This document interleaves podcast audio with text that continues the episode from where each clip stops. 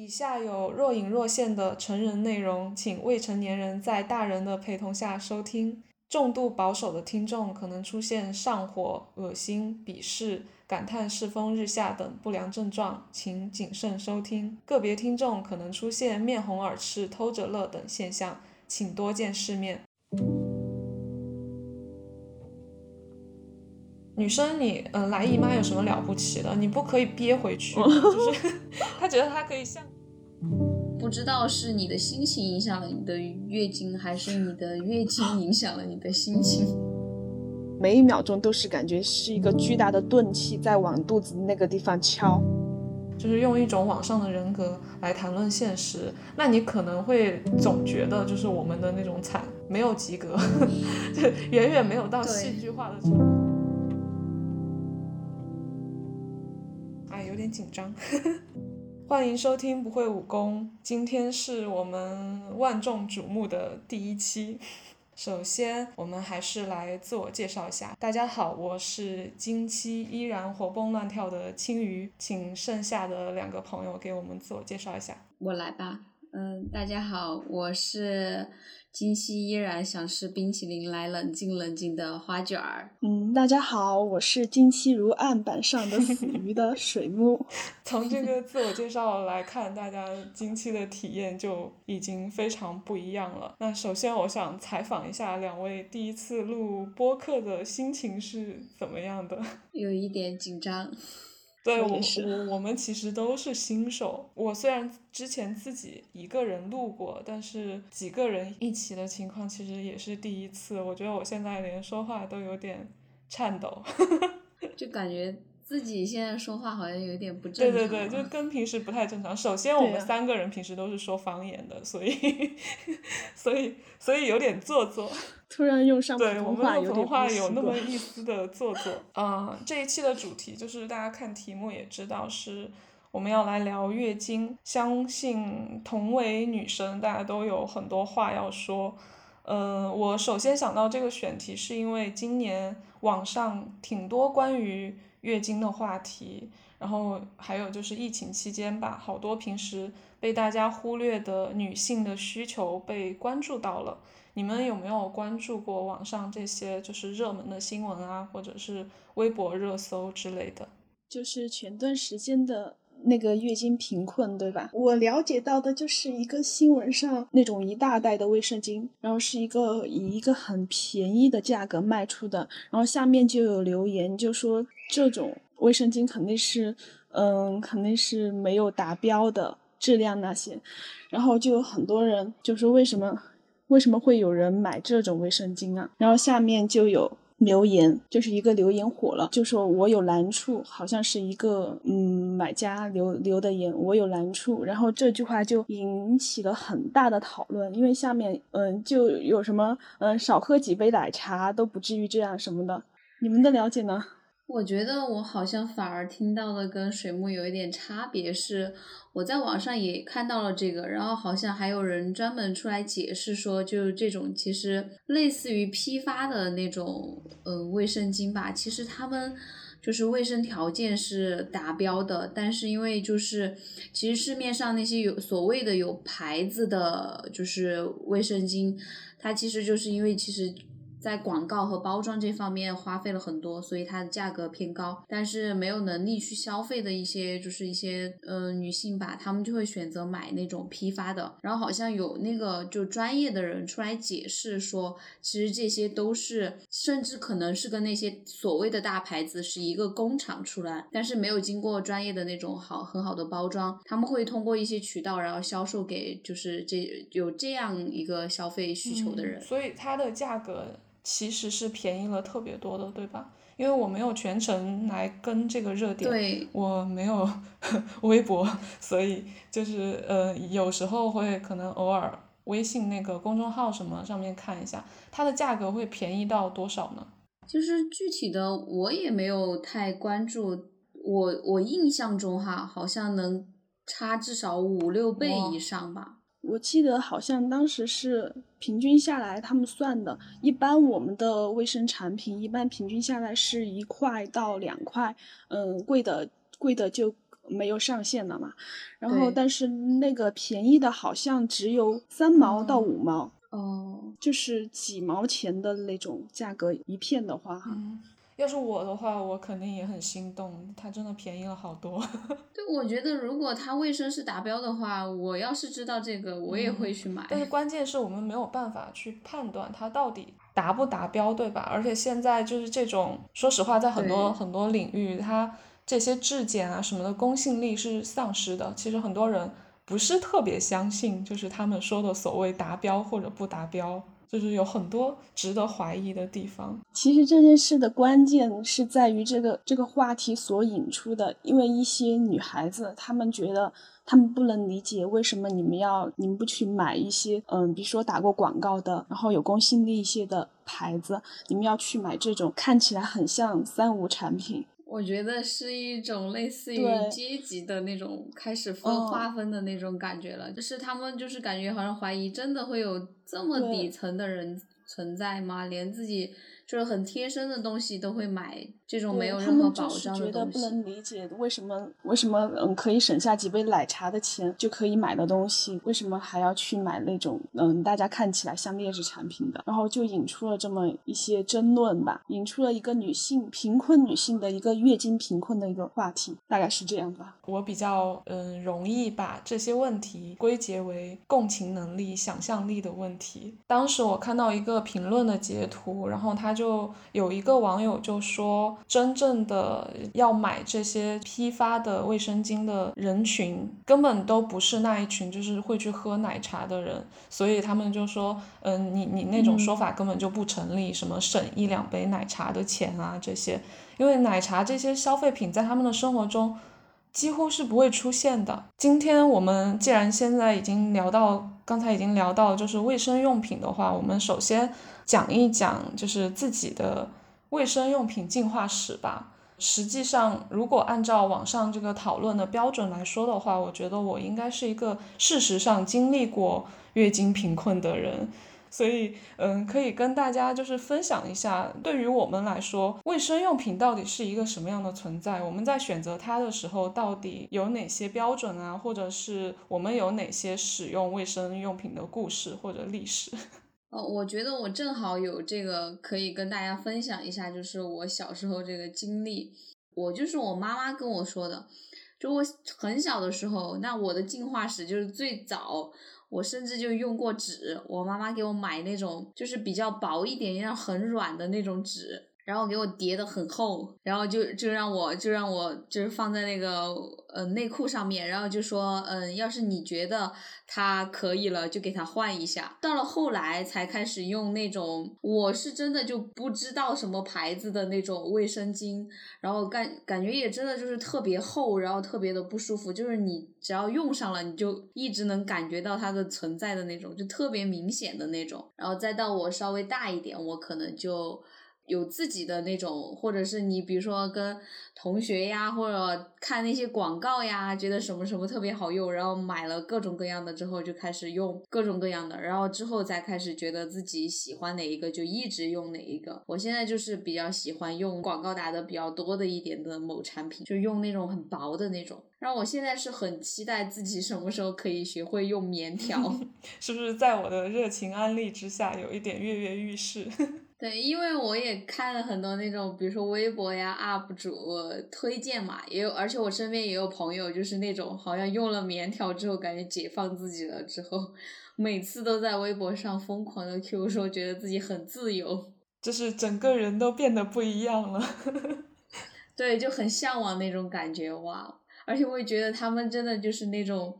知道自己用什么最舒服，然后还可以想用就用。那接下来让那个水木给我们分享一下。我最开始对卫生巾这个东西应该是那个时候最开始的印象是班上的同学，他们会很表情很慌张的去厕所什么的。有一次我记得一个女生她的那个卫生巾就从抽屉里边掉出来了嘛，然后当时还被很多男同学给笑。那个时候应该是第一次班上哈，在那个年纪看到那东西，因为那个时候我还没有出潮嘛。后来来了之后第一时间跟我妈说了，然后我妈就去给我买了她一直在用的那种品牌，然后那个时候也不知道有什么品牌，然后她每次我来了跟她说，然后她就会给我，然后就用，直到现在我一直都是用的卫生巾，然后跟花卷一样，也是慢慢的有了自己喜欢的品牌。我不太喜欢网状的感觉太伤皮肤了，对，然后喜欢棉柔的，然后对体验感不太好。然后那个至于卫生棉条哎呀，虽然飞鱼一直在跟我安利啦，但是我还是没有勇气去尝试。我叫青鱼好吗？怎么变飞鱼了？哦，青鱼，嘴瓢了。哦，虽然青鱼跟我安利，但是我没有勇气去尝试。然后前段时间我有了解到有一种新的产品，叫做大概是那种安全内裤吧，它是一种特别的材质，然后是可以穿上之后直接当内裤穿，然后也不用卫生巾，因为它是很薄的那种吗？不是那种晚睡裤的那种，相当于就是内裤，然后可以反复使用的那种内裤，然后可以反复使用啊，可以反复使用。然后好像就是因为这种这次的那个月经贫困的话题，然后就有公司在研发它，就是你买一次就相当于一般的内裤一样，然后它你不用卫生巾，不用卫生棉条，因为它内裤本身的材质是可以吸收经血的，然后只是说可能洗起来比较麻烦，因为你要把你一天的经血都洗，但是它就很环保，然后也很方便，好像说的是一天都不用换，也不用担心侧漏。是真的的话，那其实对，感觉不仅是解放女性，对环境啊什么这个也是一种解放呀。对，我就有了解到，对，很环保，也是在 B站看一个 UP 主安利的，然后我才了解到，哇，原来还有这么一款产品，但是好像这产品是新的产品吧，还不是那么的普及，但是我觉得以后可能会慢慢的普及起来吧。那它现在是在市场有那种卖的，有售卖的那种吗？就普通的市场应该是有。哦，价格是也是比较昂贵的那种吧。我觉得一般这种新的产品价格一般都是比较贵一点的吧。我也没有了解它具体价格是多少，因为我当时去搜我也没有搜到。那这个应该可能就是还没有真正的那种完全的通过一个市场检验呀，这方面的，可能在一些某一些特殊的针对的对象或者是群体在做一个试验之类的。应该是新出来的，然后它可能会后面会普及吧，因为我觉得它整体的这个概念，这个产品的性质就很先进，感觉很适合现在出来，对吧？说到这个就是新的卫生产品，其实我一直有一个疑问，就不知道你们两个有没有了解，就是现在很流行一种液体卫生巾。液体卫生巾到底是什么？我在我朋友家用过，我觉得它和普通的卫生巾没有太大的区别。我平时用的那个就是卫生巾也是比较薄的那种，还有那个月经量也不是非常非常的多，所以我没有特别的体验。其实它就是那种跟广告上差不多，很薄的材质，然后它那个就是外观嘛，它就是蓝色的，就是浅蓝色的，感觉好像有一些可能有特殊的一些有机溶剂在上面做了一些处理，但我自己用起来并没有特别的感觉，就是它可能比普通的卫生巾要更薄一点吧，就只有这一个体验。那为什么，就是我好奇的是它为什么要叫液体？对，我也好奇什么样的卫生巾可以叫液体卫生巾是一个噱头。而是它可能就是我当时印象中是这个液体卫生巾的一个特点是除了薄之外，好像就是它的吸附量特别大。原来如此。我当时还以为就是我们有一种非常跨时代的发明，就是可以不用卫生巾了。直观的用起来没有很特别的感觉。你不如来给我们讲一下棉条的感觉。当然会讲，这是必须的，这甚至可以说是就是我这一期的最想要说的一些话吧。但是我首先还是要从就是一开始说起，也是从就是小时候刚开始接触卫生用品。实际上我接触卫生用品比较晚，因为我是老人带大的，在这些方面的教育真的非常非常的缺乏。还有就是我的出潮也晚，比同龄人就是真的就是要晚上个2年左右吧。然后刚开始我来月经的时候，其实一点都没有就是网上说的那些什么害怕呀诧异啊什么，因为我周围的人全都来了我通过他们都已经了解的特别多。我那个时候就是一直非常的处于一种非常焦急的在等待自己的初潮，因为期待它，我甚至就是因为他太晚来了，导致我误以为我是个男的，有一段时间小的时候就会有这种想法，一有一点不一样对，然后在网上还看一些不是网上，那个时候没有网，是在电视上就是看一些莫名其妙的新闻，就是说有一些孩子呀，他到了一定的岁数居然才发现他居然是男生。对，然后当时我就想，我该不会就是那个万中无一的孩子吧然后所以当时我好像已经快要初3了，然后我才来月经。我当时还就是那你真的挺晚的。我怎么对，然后我就很激动。你是不是都没有什么记忆了？因为我们两个从小就认识。对，我真的就感觉你是就是比较晚，但是没有到那种时候。我当时其实是挺恐慌的，然后后来来了之后呢，就是在我奶奶的指导下，我也是开始用纸。然后那个时候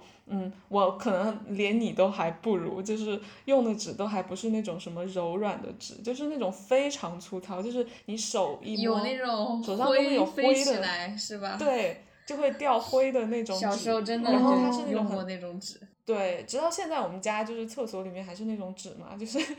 要把它叠起来，叠成跟卫生巾一样的宽度，就是跟内裤吧，对，内裤的那个底一样的宽度，然后放上去，就越厚越好，就是厚到让你明显的感觉你像夹了一个什么固体。对，走路的时候甚至你都能感觉到它在你的裤裆里面摇摆就是很夸张。然后那个时候我就10多岁嘛，后来就是换成了卫生巾。卫生巾呢也是那种就是叫不出名字的牌子，虽然叫不出名字，但是那个时候不知道为什么，好像是因为我们那个年代是不是那个舒尔美特别的流行还是怎么的，大家都统一用舒尔美来称呼卫生巾。我以为卫生巾等于舒尔美，就是我不知道它其实是个牌子的名字，我以为它只是卫生巾的一种别称，就很好笑。然后后来就是又流行了一阵时间，不知道你们记不记得，就是可能是也是因为广告的效应，杰林，我用了相当长一段时间这个牌子，就是我小时候也用过，因为我妈妈就经常用，直到现在她都还在用。对，然后它的特点就是它里面加了那种什么不知道是什么剂，就是它有那种中药的味道，薄荷的药草的味道，就是让我觉得其实很不舒服的，说实话。然后还有就是那个味道真的是香飘十里，就是只要你一用洁灵，全班都知道你来姨妈了我以为这个是 ABC 独有的，就是当下生风的那种薄荷我当时其实有一个经历，就是那段时间我还在用洁灵的时候，在初中，然后有一天就是走进教室，我有一个女生就说啊来姨妈了呀，我说哎你怎么知道？然后她说我只要就是在教室里一闻我就知道谁来了我当时就觉得特别搞笑而且那个时候就不管是洁灵还是其他的那些乱七八糟牌子吧，就他们有一个共同的特点，就是粘不牢，它特别的容易，可能你贴上过一段时间它就歪了。对，歪了，或者是甚至有掉了的情况。这简直就是我噩梦，我读书的时候就感觉我的那个姨妈巾每一次都会侧漏，就是导致我弄到裤子上。由于粘不牢，然后我就开始寻找一种粘得很牢的牌子，这就是我使用护舒宝的开始而且就是正好请到你们两个，我就突然想到，就是其实水木是我的护舒宝启蒙，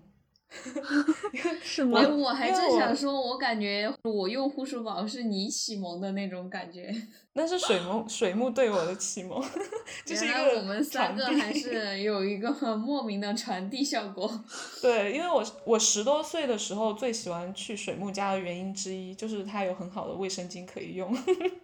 想说是不是特别的新奇？真的吗？那段时间是护舒宝主打的就是粘得牢，当时粘得牢真的是它的一个广告语。偶尔比较幸运，就是正好经期的时候就在水木家，所以用它的卫生巾的话，撕下来真的非常困难，因为那个时候的护舒宝真的粘得好牢，而且还有就是它非常结实嘛。它的那个两边的护翼其实是比较硬的，然后就很磨那个大腿。大腿两侧可能都磨到有外伤。我应该不会是唯一一个用卫生巾都会受外伤的人吧？那你可能用的是网状的，其实棉柔的不会有这种情况耶。是不是因为你后来换了呀？因为我那个时候记得你还是网状。因为是这样的，我之前都说了嘛，我是用我妈的，我妈到现在都一直用的护舒宝，然后她一直用的网状的。我当时用那个护舒宝的时候，我也是大腿两边磨得红肿，然后后来我才发现原来护舒宝还有棉柔的，然后用了棉柔的时候就不会有那种感觉，然后后面就一直都用的棉柔的。好吧，我是被我妈启发的。护舒宝之后就出现了各种各样，我觉得有一段时间就是卫生巾的广告变得非常的时尚，你们有没有留意？就是从那个什么7度空间啊、自由点、苏菲这些开始的，对，就很时尚，请的当时的那种流量顶流的那种，对，而且都是一些年轻漂亮的女生，而且从那个时候就发现，好像我的世界除了护舒宝，又多了许多其他的品牌了。对，我也是就开始尝试用各种不同的那个牌子，但是就是、其实就是偏贵这一点一直还是我的困扰，我真的是觉得偏贵。但真的就一直在各种牌子中间寻找那种平衡嘛，我就是在性价比最高的多，对，在那个薄呀、用着舒服呀这种各种衡量之后，就选一个相对便宜然后相对又舒服的那种。然后当时我是清晰的记得，就是我第一次买护舒宝以外的产品是那个自由点，然后我还记得那个代言人是蔡卓妍，我现在都还记得，对对对，蔡卓妍。然后我当时就觉得哇，我好时尚，就是里面还有那种，就是它里面还有小小的一堆设计，就是什么，比如说什么装卫生巾的小包包，然后还有一些什么，对，我还记得那个包，你家里还有。对，我当时就觉得哇，我真的好时尚啊，就是原来用卫生巾也可以这么的，就是怎么说呢，骄傲。因为以前毕竟小时候是经历过，就觉得用卫生巾很奢侈，然后还有就是卫生巾这个东西是非常的私密、见不得人的东西，现在你居然可以就是把卫生巾打造成一个比较时尚的符号，其实那种感觉还蛮好的。就觉得好像自己消费升级了。然后后来其实真正的，说实话，真正的卫生用品的消费升级真的是从我使用棉条开始的。那这就是我们俩过了这么多年，我们俩都没升级。对，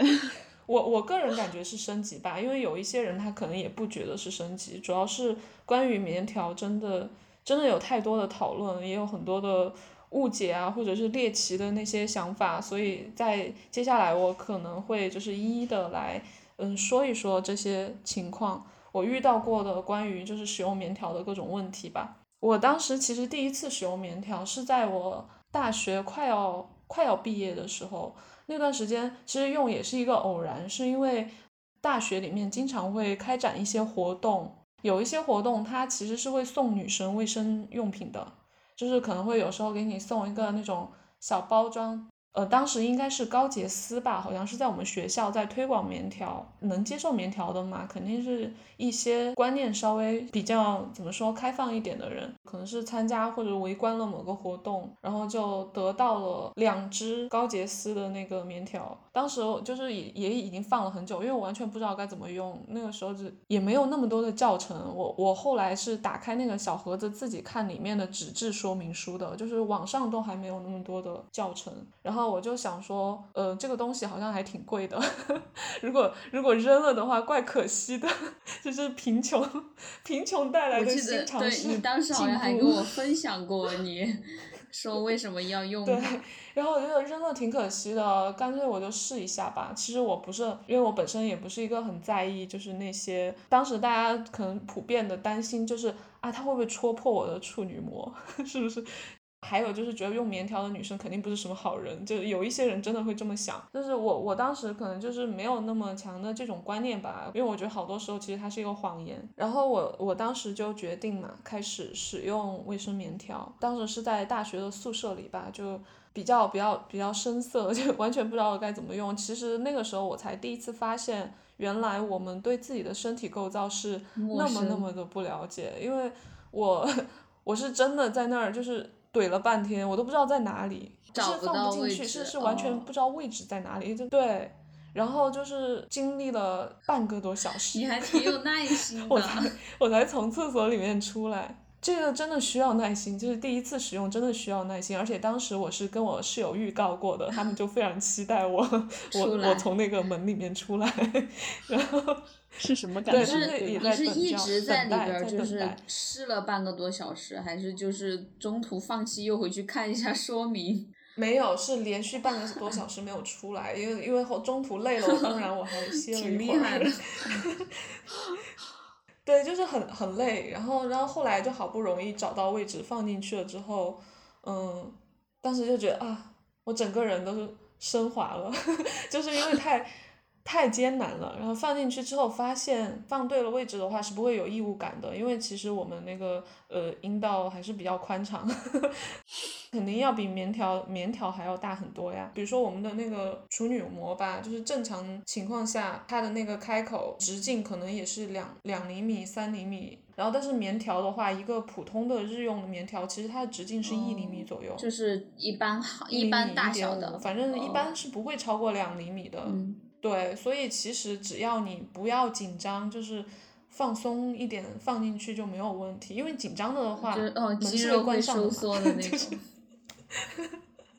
对对，就紧张的话就是收缩了，你就怎么就怼不进去，然后如果你还要使劲的话就是在伤害自己。所以就是真的我觉得主要影响我们使用棉条的原因可能还是一些心理的压力。我觉得这真的很需要多多的探索。我记得之前我问过青鱼嘛，因为我最担心的是我万一拿不出来了怎么办啊？这个问题其实很多人担心，但它不是有那种就是牵引的那个，你就可以直接给它对有一拉出来。后来我才知道是有一条线的，而且那条绳它是非常结实的，就是他们生产的时候也是做过那种什么耐受力测试，它是可以经受3000克的重量，所以你再怎么应该都是不会拔断掉的。只是说刚刚开始使用的人吧，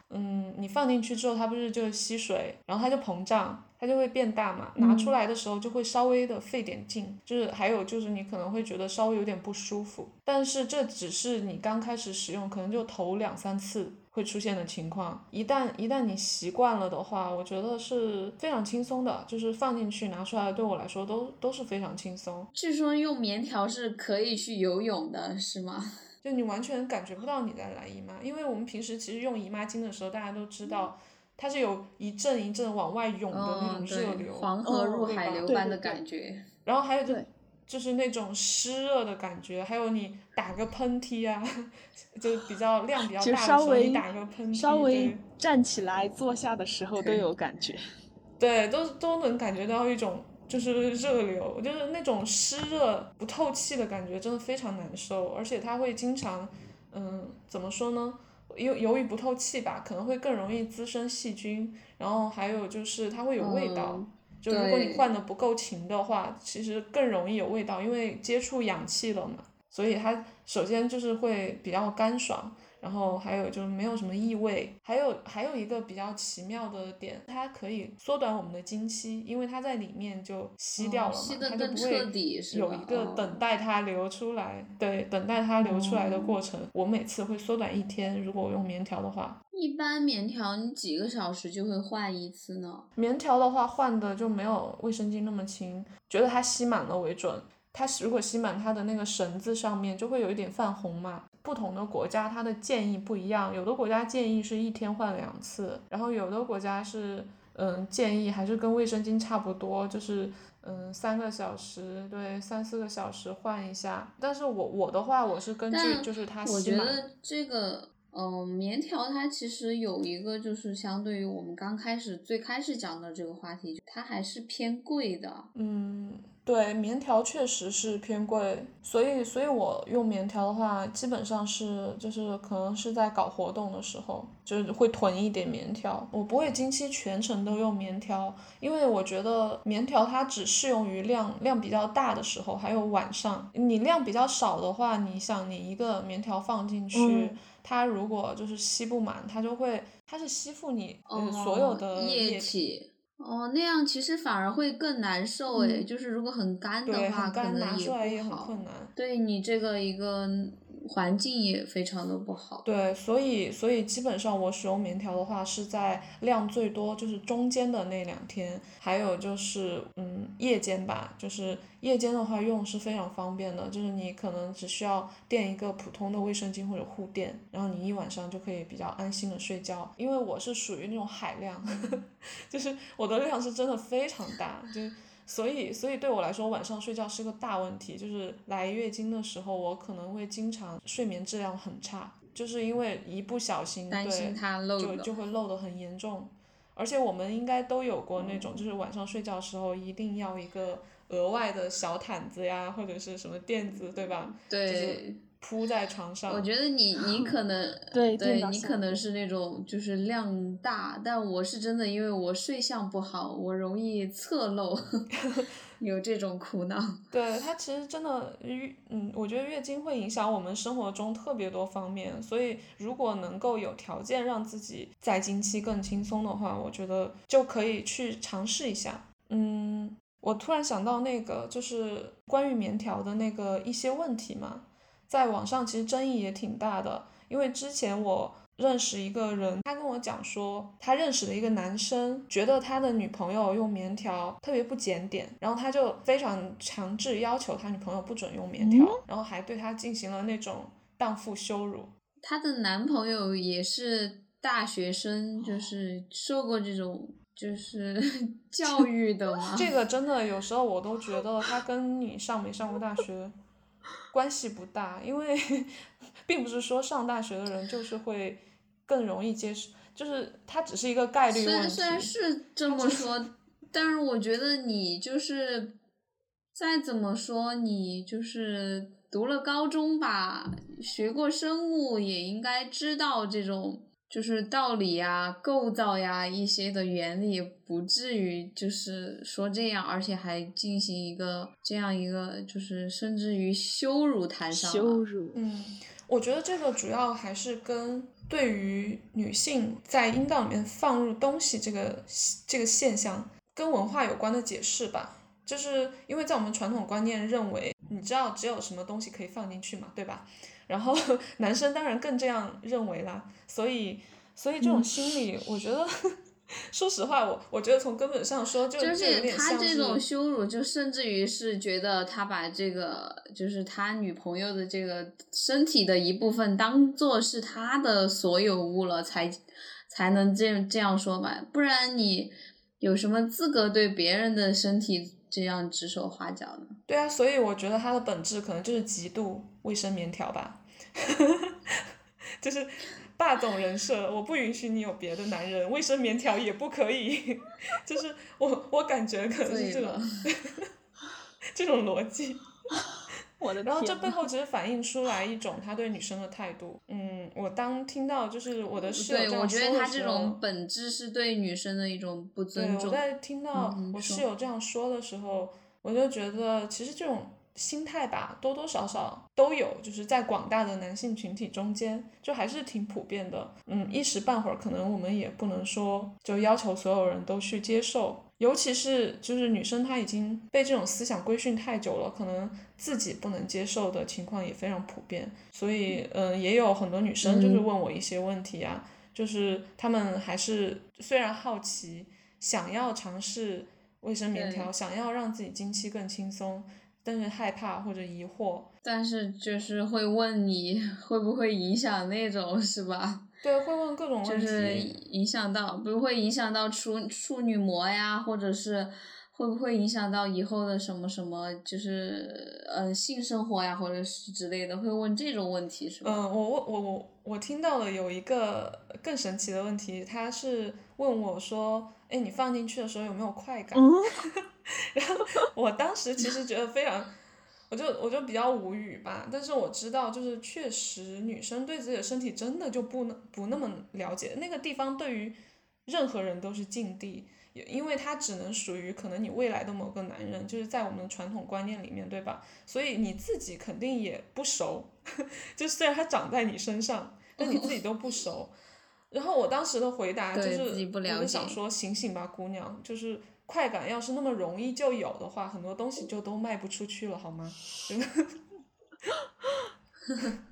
所以就是真的不需要有那么多的担心。但我觉得就是说，换句话说，你就真的有那种感觉，不是也挺好吗？自己舒服了就行了呀。但遗憾的是，他就是没有啊。我想说的是，那个时候来月经的时候都那么痛了，都那么难受了，还会有什么快感呢？哪还有心情来管？就是对呀、啊，对，就是我觉得就像水木说的，大多数人其实追求的就是没有感觉是最好的。他真的是无感，所以以前就是大家让我形容到底用卫生棉条是什么感觉的时候，我不是有一个比喻吗？就是戴隐形眼镜和框架眼镜的区别。那是真的真的。你戴隐形眼镜的时候会忘记自己是近视眼，对吧？所以用棉条的时候偶尔真的也是有可能会忘记自己来姨妈。这个时候要比较谨慎，因为棉条在体内放置过久，就是它如果把你那个阴道内壁吸得很干的话，它有可能会导致干裂。然后到时候就会感染，就很有可能会出现网上说的那种什么什么截肢丧命，因为当时很多人怕用棉条也是因为这个。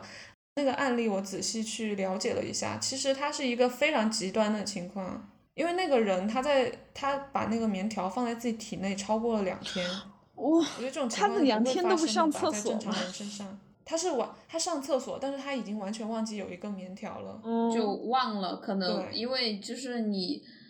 上厕所也跟那个没什么关系，主要是对你上厕所你也想就是看不见啊，因为它在里面嘛，然后只有一根绳而已，但是一般大家上厕所不会盯着吧。然后还有就是本身尿道也跟那个不是一个道嘛，主要是我觉得上完厕所擦的时候难道不会感觉到吗？我觉得所以他这个例子就很极端了，可能就当我妈知道我用棉条也是有点小惊讶的，因为其实网上有很多女生啊，她自己想用棉条，但是她的妈妈会反对。我一直觉得你妈妈是特别前卫的那种，但是她还是就可能心里还是有点在意嘛，她就问我一个无言以对的问题，说你用棉条干什么？然后我就想说，哎呀。用棉条我也干不了别的呀，我就只能回答说，因为我来姨妈了。对，后来他也没有再多问，他就觉得行吧，你爱用就用吧，就也没有管我了。然后刚刚其实关于棉条嘛，说了那么多，其实我不是打广告，也不是说所有的女生都应该去用棉条，有些情况其实还是不太建议使用的。比如有一些女生她是不太了解，就是真的不太了解自己的身体构造，就是伤害你的身体的话，我觉得是非常不好的。所以如果你真的想好要用的话，一定要做一些功课。然后还有就是有一些女生是天生体格比较小，就是她的骨架就很小，用的时候可能要选择很小的棉条，或者就是真的就不合适。还有就是年龄太小的女生，你这个发育都还没有很完全的话，就只是才来姨妈不久，我觉得也不是很建议。最后呢，就是实在是过不了心里那个传统的坎的女生，我觉得就是随心吧，就是你也不要勉强自己做一个前卫的人。所以我心里倒是没那个坎儿，就是我一直觉得不知道要怎么，就是我感觉就是你在理论上学习的很多很多，还是要去靠实践才能知道真的该怎么去操作。但我一直都不太敢去。我差不多也是这种情况，我倒是没有那道坎，但是我不想去怼那半个小时，然后可能对自己温柔耐心一点，还有就是真的女生是需要多了解自己的身体的，然后放不进去其实大多数都是因为不了解生理常识，过于紧张。我想起之前网上就是有一些特别不明真相的男同胞，他有说过一句特别搞笑的话，说女生你来姨妈有什么了不起的，你不可以憋回去吗？就是他觉得他可以像尿一样憋回去但实际上就真的是两个不同的途径。还有就是它就像你感冒的时候的某一种鼻涕一样，就是它不以你自己的意志流出来，止不住呀。对呀，所以是不可能憋回去的，就不要。希望男同胞们真的也多多少少了解一下这些知识。反正我们选择不同经期用品是为了让自己更轻松，不给自己造成身心伤害是前提，所以大家量力而行，也不要就是说非常盲目的去尝试一种新的卫生用品，还是需要谨慎。然后我觉得如果你是一个能接受和习惯卫生棉条并且经济上也没有问题的人的话，你真的很幸运。我想就是在跟大家讨论一下就是关于初潮的事情，其实刚刚已经有一部分提到了，但是我们可以再延展开来讲一讲，就是初潮的时候的卫生教育啊，或者是讲我就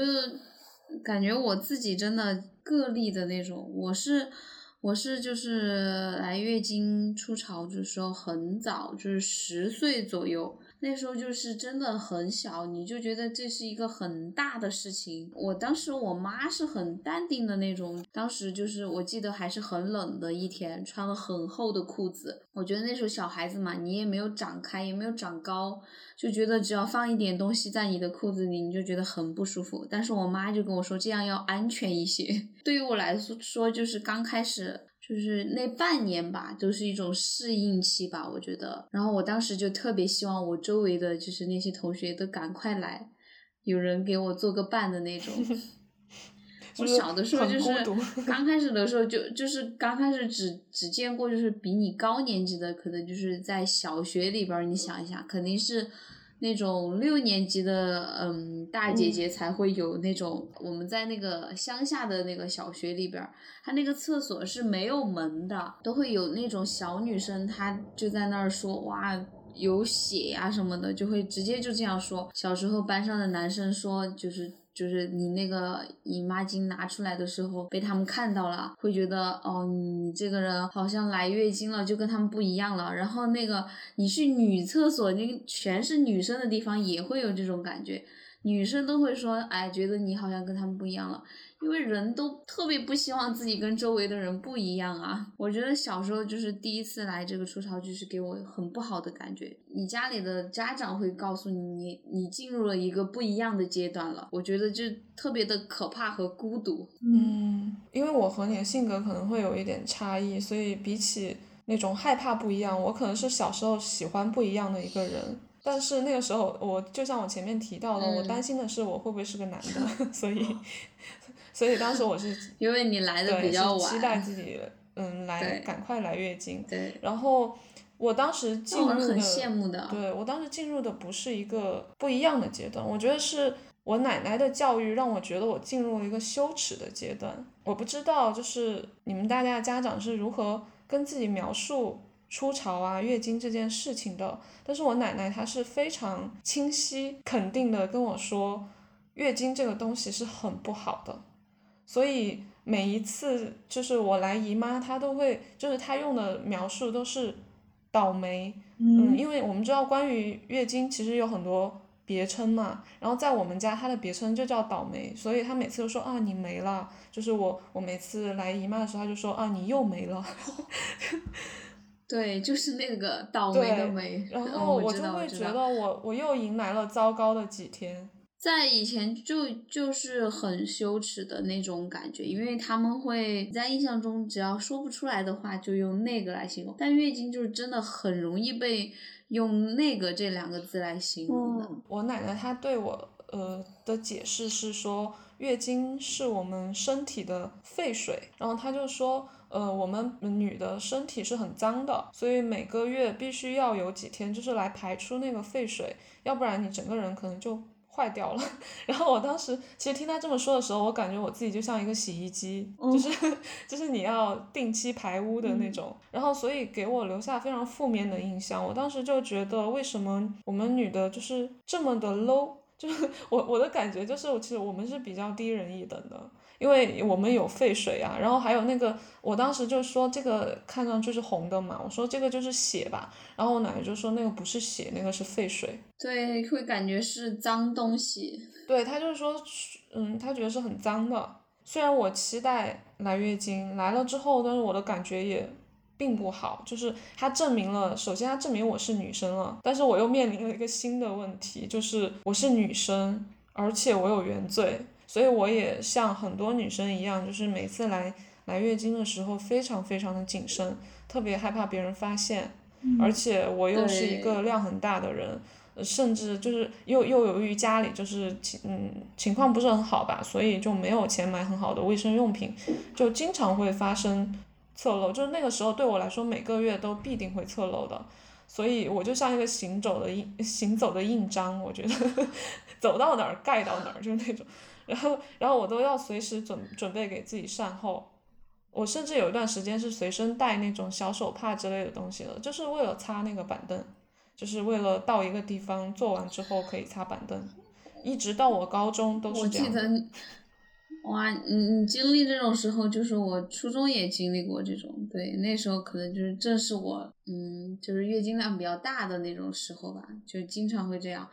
而且我不知道我这个人是屁股长歪了还是怎么了，就老是要侧漏。就到高中的时候，带了那么几条换洗的裤子，全被我就在一天之内给穿完了，然后穿我室友的裤子度过的。这个经历是真的非常非常麻烦，所以我想知道那个，因为我们两个的经历可能会比较相似一点，那水木的家长是怎么来跟你描述初潮啊、月经啊这些事，或者是你自己有什么途径得到了比较好的卫生教育或者性教育之类的？你说这个，我觉得我的经历和你们确实不一样。我觉得我的经历可能会更正常，然后更幸运一些吧，因为青鱼是比较晚来，然后花卷是比较早来，我是比较正常的那个年龄，就是大概是12到14岁之间都是比较正常的吧。然后我是我记得就正好身边也有同伴，我记得我是在6年级的时候，在我没有出潮之前，我们班就已经有女生有过经历的吧，然后所以说我们大概通过这个女生我们就大概知道是怎么回事儿，然后并且那个时候也有上生理课，虽然说生理课很少，那个时候其实包括老师讲这些的时候大家都会不好意思，老师跟我们讲的时候还把男生叫出去，只留女生在教室里。然后对，好像我觉得这种课其实反而男生最应该上那段时间。这个我记得很清楚，因为当时我记得老师进教室之后就说，我们这节课要上关于女生的生理课，然后男生就暂时出去到操场，然后男生就开始起哄，你们知道那个时候，那种男生本身就很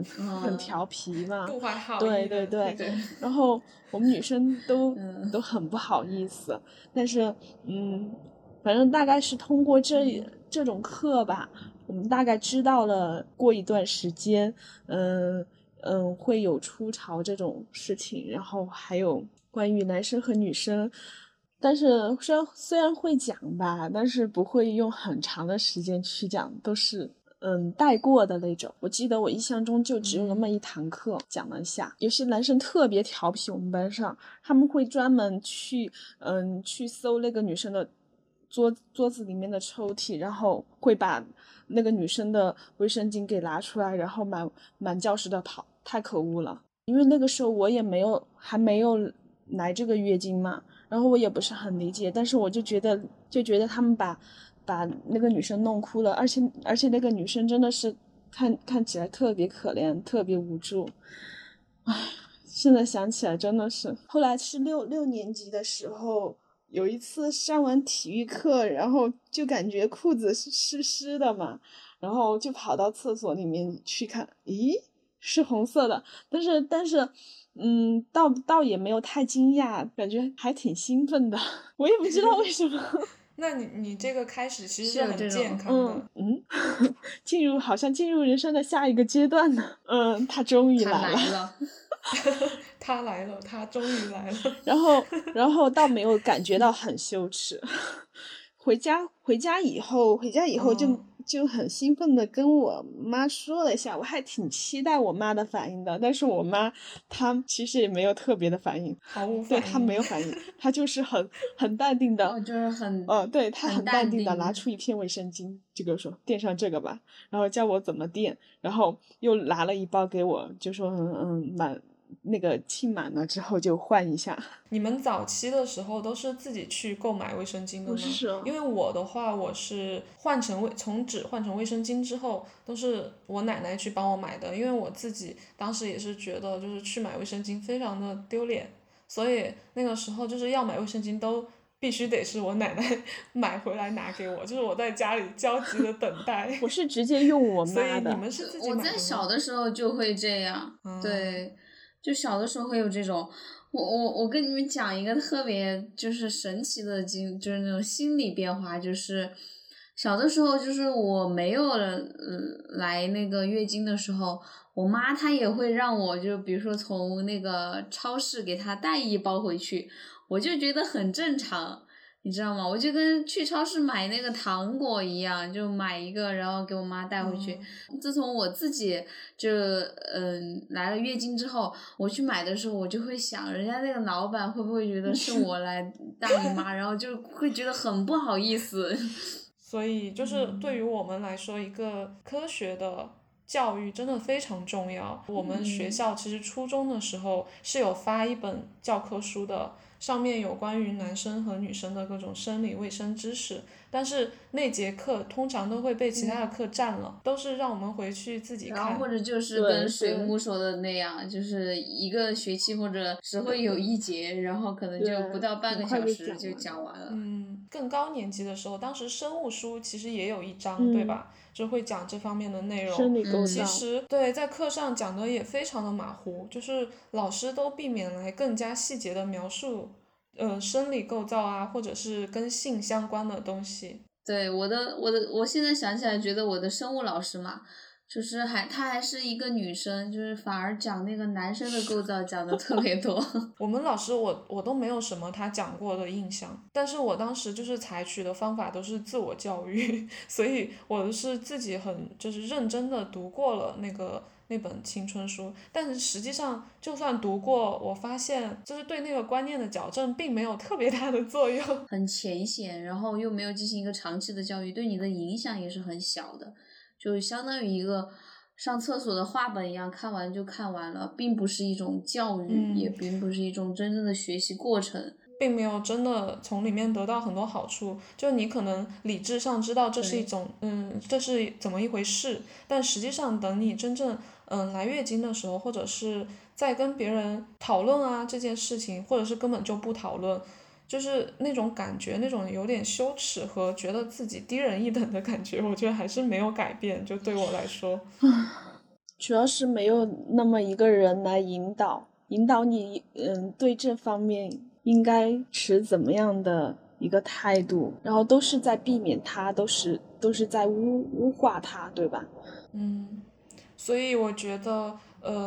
小时候没有接受过很好的生理卫生教育的女生也不要太过遗憾，因为其实现在你什么时候开始了解其实都不晚。我觉得到现在我的那种观念还是矫正过来了，然后通过自我教育其实可以改变很多事情的，只要你愿意就是去更多的了解更多的东西，就保持一种好奇心吧，还有保持一种对自己的那种尊重，一种自尊心吧，这算是一种自爱和自尊心。然后在经过这么多年吧跟月经的相处，时至今日不知道还有这方面的就是困难和痛苦吗？我觉得就是从小到大都有的那种苦恼，就是你当你的那个月经开始行周期性的有一些规律之后吧，就开始就是月经来的时候也焦虑，不来也焦虑，来是因为它真的每个月都会来，不来是因为它这个月竟然没有来所以是不是来不来都是痛苦，是吧？然后多了也不行，少了也不行。来的多了你也会焦虑，对，少了你也会焦虑，你会想，我这个月是怎么了？是有病吗？会担心自己生病。因为我正好就这个月在来了一个新的地方学习嘛，我认为我其实已经到了很规律的一个年龄了，然后而且已经是来月经的老手了，怎么说？然后结果到这里就差一点，2个月才来一次，就是，但你来了又想，哇，又来了，真的就是每个月都在重复这样的心理，我觉得，就是我觉得很多女孩子都会有这种感觉，就是。我都会就是时常担心他每个月怎么又来了，然后或者是这个月怎么又没来，下个月是不是会更多，或者是下个月会不会又不来，就一直这样，就是你的心情也随着月经周期性的变化。对，而且有时候你会认为不知道是你的心情影响了你的月经，还是你的月经影响了你的心情。我觉得这句话好妙。我觉得对月经的痛苦这点我简直是太有发言权了，因为我是深受其害，是吧？对，那个青鱼应该知道，我每次来月经我看过她痛经的样子，就感觉已经整个人要过去了。对，那我其实因为我痛经比较少，我感觉说这句话很欠但是我是真的很期待有一个人能具体的来描述痛经到底是怎么样一种痛。那我哎呀，你们两个真是太幸运了。其实痛经也分等级，有些人痛经的女生中，还有那种痛的每次都需要去打吊瓶的那种程度。就我也见过这种。然后我可能属于中等吧，每次就是可能痛经，如果说我没有就是止痛药的话，我是绝对不能直立，或者我连坐着都不行的。对，就必须要有那个止痛片。然后有些时候自己死扛的话，就只能在床上就跟死鱼一样躺着。然后但其实就是这个是不建议就是硬扛过去的。然后止痛药也没有什么副作用，该吃就吃。特别小的时候真的就是扛过去了，都是扛过去。因为那个时候就大家给我们的观念就是你不要吃止痛药啊，它有很多的副作用，然后就一直劝你能扛过去就扛过去，但是真的很难受啊。就是我给你们形容一下，最开始是那种隐隐的痛，它正式来了2个小时之后，像一个很大的锤子，铁锤，然后再使劲的敲你的子宫那个部分，然后一下一下的敲，一下一下的敲，每一秒钟都那种在受刑的感觉，每一秒钟都是感觉是一个巨大的钝器在往肚子那个地方敲。我每次痛的时候，我就只有一种感觉，脑袋里面就是想着我要拿一把刀，然后把我的子宫给剜去，我就不用受这种痛苦了。天哪，太残酷了！特别有种感觉，就是我不想要我身体里面这个子宫了。痛的时候，就是全部的那个感觉都是在子宫那小腹那一块了，然后手和脚还包括头都是麻木的，冰冷又麻木的，然后就躺在床上等着熬过去的那一天。哎，真是太痛苦了。我感觉我好像在听你描述一个濒死的体验。真的差不多了。原来有一些同事他们可能比我更夸张，因为至少我后面我知道其实吃止痛片是没有什么太大的影响的，因为每个月你就吃那么一次，又不是每天都吃。这个月来了之后，我马上吃止痛片的话就不会有太大的问题，不会影响我的正常工作啊。但是我们公司有的同事女同事她们吃止痛片都没有效的那种，她们就只能请假在家里面躺着，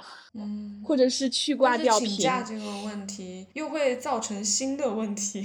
对，就是你们就是可以以这个理由请假，还是说要想一个别的理由请假呢？我很好奇。那个员工他是确实不行了，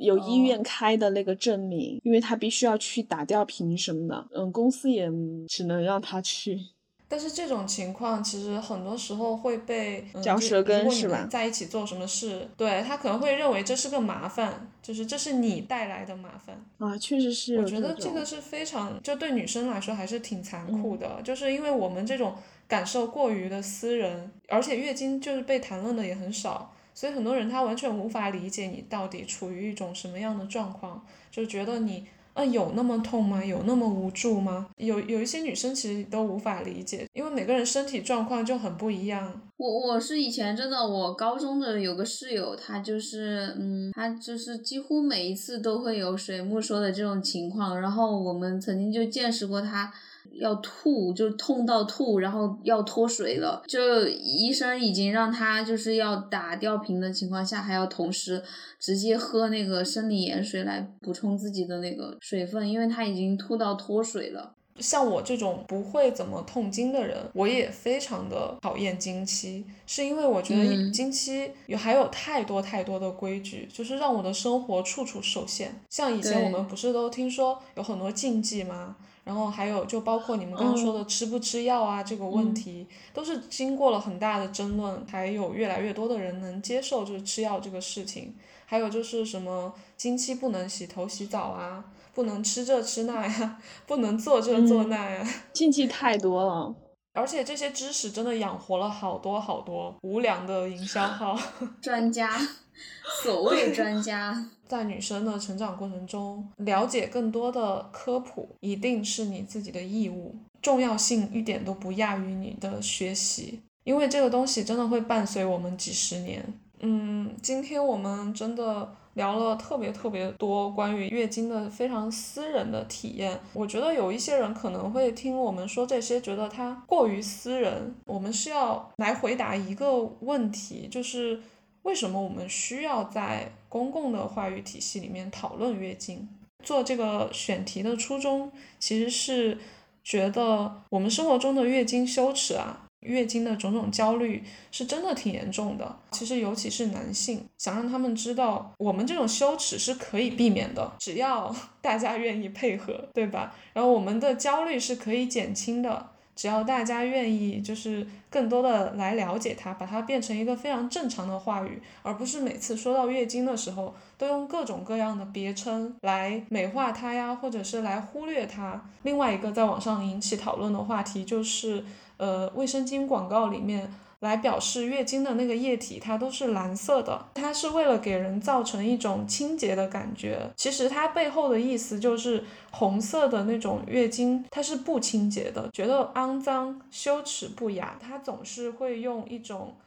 蓝色的液体来代替，我觉得没有太大的必要。因为其实有一些国家吧，他们某些卫生巾的广告已经开始用红色的液体来打广告了，它是一个挑战大家的那种羞耻感和习惯的进步。我也期待我们的广告可以做得更好。月经的内涵还有各种羞耻感肮脏感其实都是后天加工出来的，如果小时候得到正确的引导的话，其实我们的生活真的会轻松很多很多。所以希望未来的女孩子们就是可以在一个更加轻松的环境里面面对自己的经期吧。刚刚说到的公共话语嘛，其实在我们中国的公共话语里面，除了卫生巾广告非常少提及月经，在最近几年的那些影视剧啊，或者是各种网络上面有没有看到过就是提到过月经这个东西？好像很少啊。我觉得真的很少，就是现在因为很多题材其实也是就是所谓的女性主角的题材，不会去直面这种就是月经这个话题，然后或者是用具体的一个故事啊一个镜头来呈现它，这种真的很少。所以在那个屏幕上面的女性角色，她好像是一个不会来月经的角色，对吧？她身边的男性角色也刻画的比较完美，我觉得在女主角身边的男性都是那种就是想法又成熟，然后又想的又比较周到，然后女主角在月经啊，她也只会有痛经这一个表现，并没有其他的一些什么尴尬的情况。有那种桥段说就是女主的卫生用品不小心被男主看到了，然后他为了制造一种尴尬的氛围，就让他们有契机走得更近。我觉得好像是这种功能，就是即使提到了月经，其实它并不是以描述那个女性为主的。但是这两年其实我想到了两个，就是我觉得就是非常以女性为主体的关于月经的镜头。一个是那个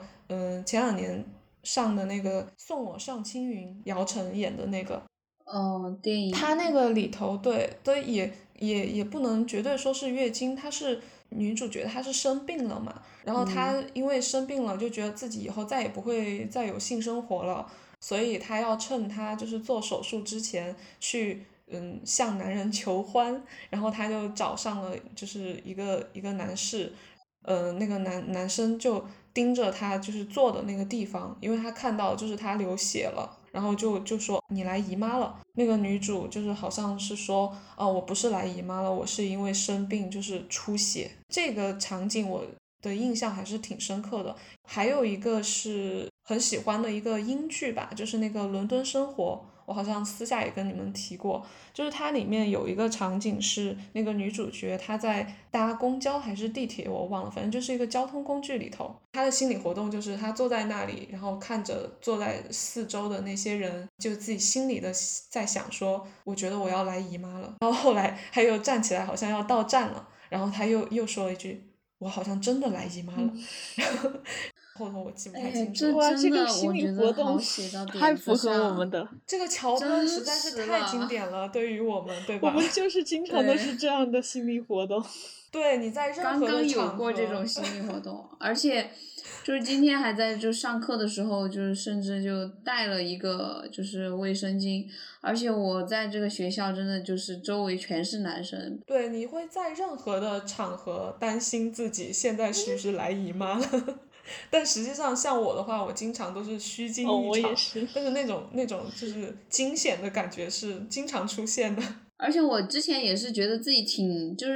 不介意什么，就是用个卫生巾被别人看到，但今天我发现我背个包呀，比如说我把包打开，那个包正好没有那种特别多的隔层，或者是单独的小包，只有一个隔层，你就会担心会不会有人在看你拿到东西的同时看到你装的卫生巾，其实还是会有这种羞耻感，就是这种焦虑，然后我的内心又同时会斗争，看到又怎么样？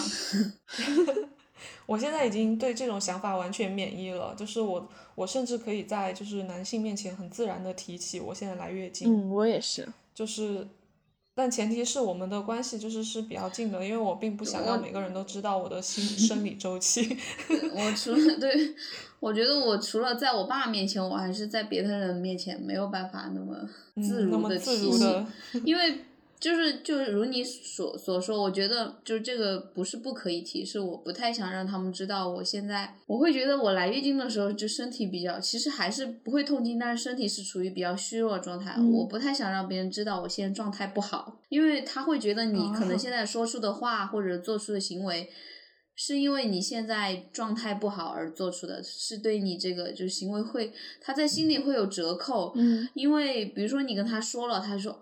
原来你今天这样说话是因为你月经了。其实我第一次有这种明显的感受之后，他们会给你那种不必要的照顾和同情，或者是其他的想象。对，我是很讨厌这种情况的，就是。而且不是一是同情，二是我觉得他们其实内心对你的一个情绪控制已经开始在打折了，就像他本身对于你是一个女性就在对你的情绪控制就在打折，但你是处于一个生理期的女性，她又会对你的情绪控制做一个打折。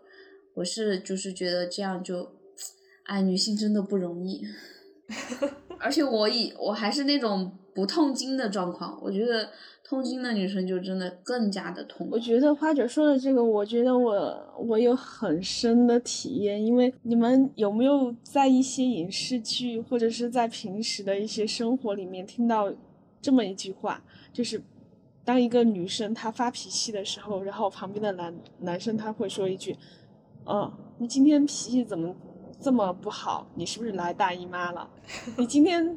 对你是不是来大姨妈了？特别是在工作的时候，你甚至会觉得这些人不是特别亲近的，但是他们说出这些话会让你不舒服。我觉得就尽管你也付出很多，你做出的东西也不错，但是他在心里就直接给你打了个折，我觉得就很不公平，你是很生气的，我觉得这个状况，所以我就不愿意让别人知道。姨妈吧，她对于我们情绪啊心情的影响，至少在我看来是远远没有大家想的那么的显著的。就像你前面说的，其实有时候你是分不清楚到底是他影响心情还是心情影响他，对吧？就是他们是一个很复杂的那个作用，然后它跟各种客观环境都有关系，就是你来姨妈的时候整个人的那种状态，它跟很多东西都有关。但很多人就会觉得似乎就是经期的女生像是一个不能控制的野兽，是吧？是一个定时炸弹。我不希望所有的事情都怪罪在她身上，就相当于是怪罪在我多了个子宫的那种情况下，凭什么？我觉得大家都是可以就是控制自己，就可以控制和调整自己的心情的。确实可能有一些人会因为激素影响那个反应大一点，但是实际上都在可控范围内的，没有说的那么夸张。有时候这种就是比较网络化的描述，就是比较戏谑像开玩笑的说法，说多了之后反倒会给人造成很多就是刻板印象。对呀，我觉得至少是在水木他们痛经的这个情况下，就应该他们不应该膜拜一下吗？可以忍痛到这种程度的女性，难道她的控制能力还不够强吗？忍耐力已经够强了。我也觉得女性对痛的忍受能力是真的很厉害。那说到这里，我觉得我们差不多可以来做一个总结了。突然又聊了很多。今天都是第一次录，可能是稍微的就是比较拘束一点，然后也秩序可能没有那么的有点碎，对，比较稍微有一点混乱，但是我们聊的还是很开心的。这2年确实越来越多的女性议题被讨论，整个环境从某种程度上来说吧，我觉得是越来越好了，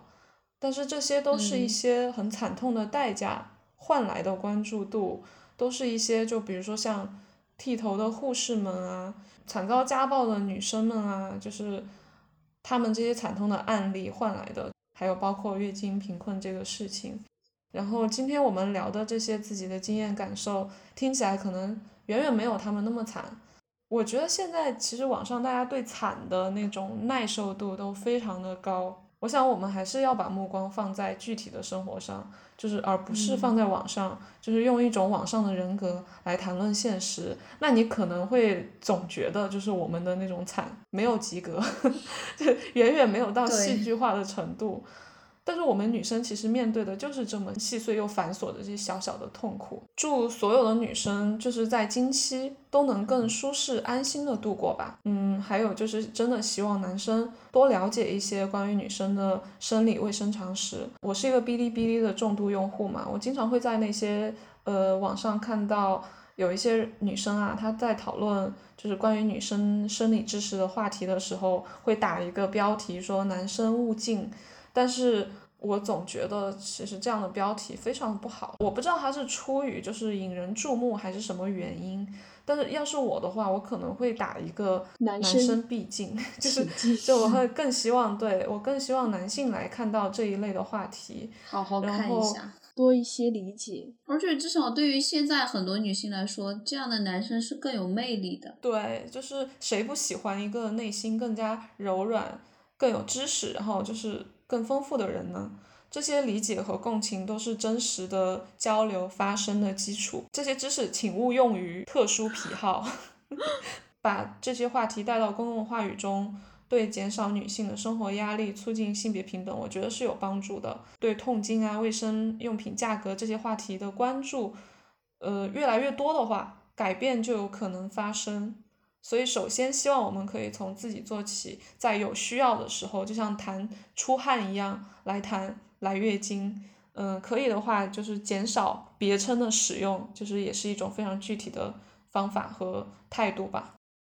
节目最后有一个推荐环节，诚心的建议女孩子们在来月经的时候，如果有痛经这个烦恼的话，可能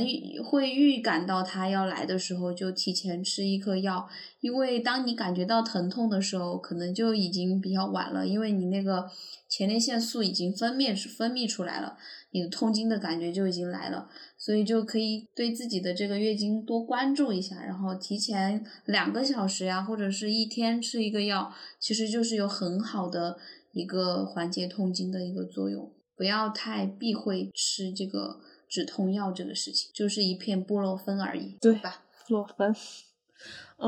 我想说的是，以我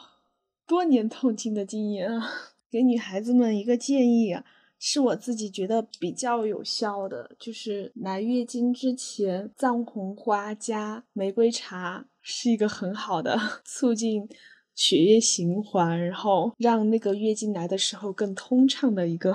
配方吧。推荐给大家，但是我觉得如果这个本身就是量比较大的女孩子，还是要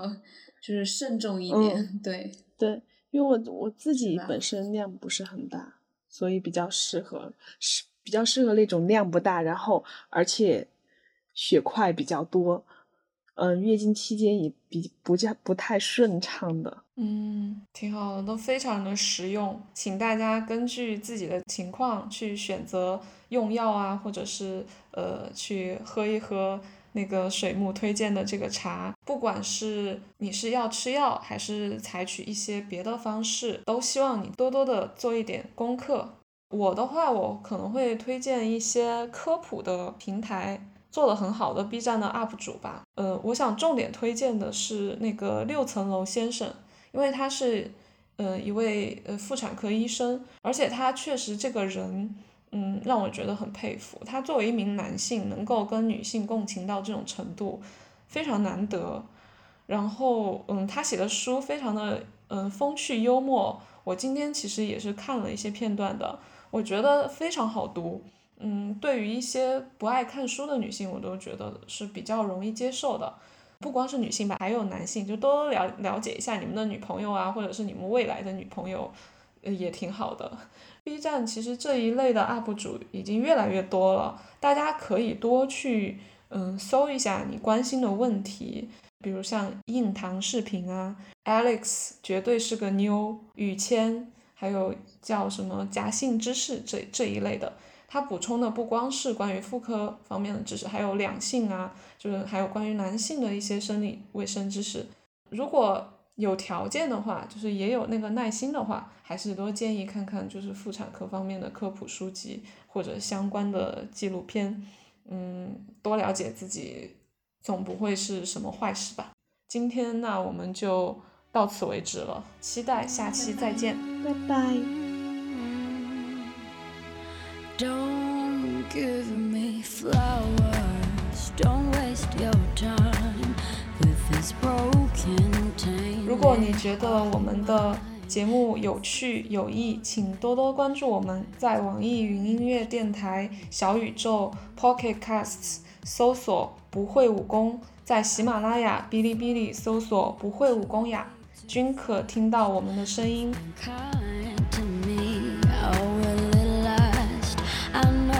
Difficult, but I just can't erase the pain, 'cause I'm afraid